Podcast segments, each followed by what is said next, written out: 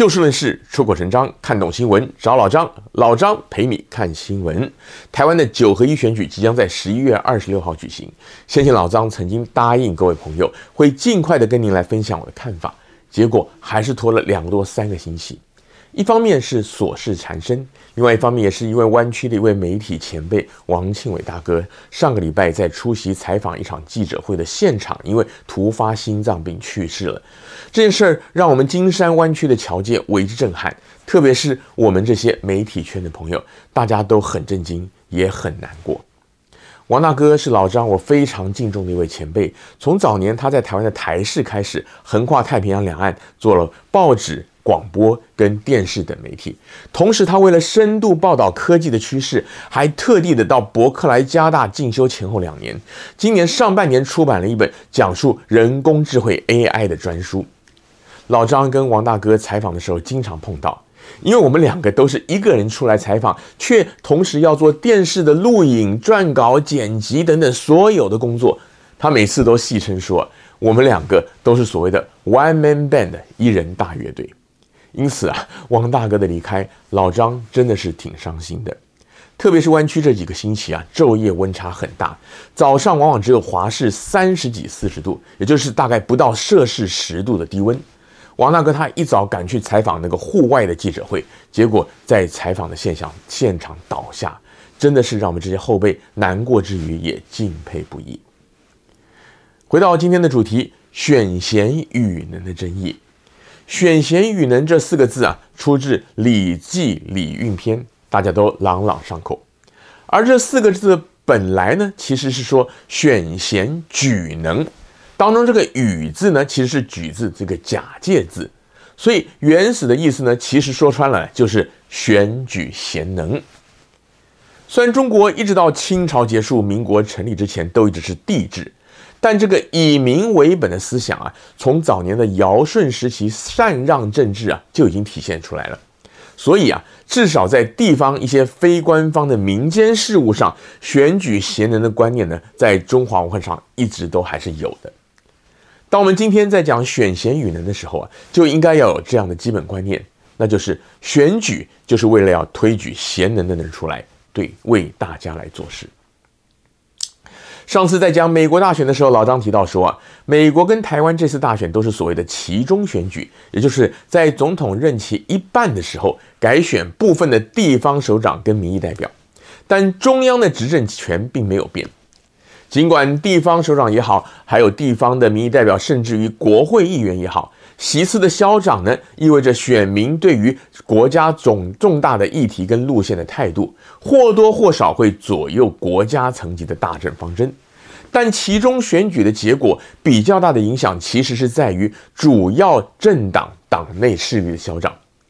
就拿美国大选来说好了，先前外界预期共和党大胜的所谓“红色浪潮”并没有出现，连带的在选前展现出强势复出企图心的前总统川普啊，选后的政治行情与看好度呢也就大幅的滑落了。但是就全国范围来说，民主党跟共和党的支持者，他们并没有太大的消长或者流动。如果您熟悉美国政局的话，就知道啊，假如以州来计算，支持共和党的州远远多于民主党掌控的州。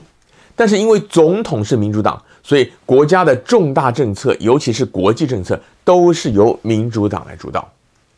同样的道理，尽管台湾的两极对立情况比起美国可以说有过之而无不及。而这一次的选战当中啊，也有候选人以抗中保台做攻防，希望借此来炒热选情。但就算六都乃至于其他县市首长最后都由非绿营的人士当选，然而掌握这个中央政府、引领国家走向的还是执政的民进党。也就是说啊，这次台湾大选的结果，主要影响的会是主要政党他们内部的领导跟路线。对于整个台湾的政局来讲，并不会有立即而且实质的明显的变化，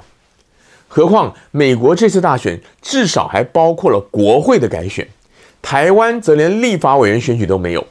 所以不管蓝绿白的政治版图如何的改变，民进党还是拥有完全执政的优势。那这个态势呢，一直到二零二四都不会改变。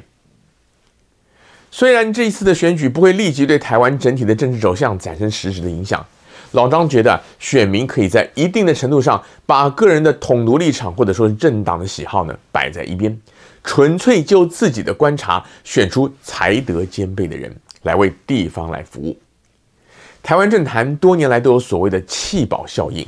换句话讲，就是要选民有更多的政治考量，要大家忍痛含泪去投那些也许自己不是那么喜欢，但是感觉上当选几率比较高的候选人。以免被对方阵营给得逞，简单讲啊，就是被政党给绑架。台湾从直辖市长乃至于总统直接民选到现在啊，这种弃保操作大家都很熟悉，您可能也曾经被动员过不止一次了。可是台湾的政治有比较好吗？因为弃保操作选出来的政治人物，真的有比他们的对手更优秀，在地方上更有建树吗？假如真的是这样，为什么台湾政治也好，经济民生也好，到现在都还是让民众是哀鸿遍野、怨声载道？如果选民甘于被政党操作，不愿意或者不敢放胆的投票给相对清新有能力的人，政客，他们当然就会一再的操作，甚至变本加厉，选出来的不是只会搞意识形态，就是跟黑金挂钩。说到底，台湾政治没法进步。其实啊，大家都有责任。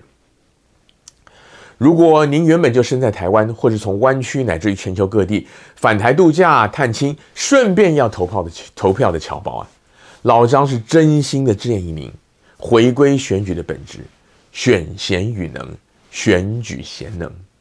除了是否贤能以外呢，其他的政治立场或者意识形态，这一次啊，真的不要想太多。今天节目的时间又到了，欢迎您下次继续的找就事论事、出口成章的老张陪您一起看新闻。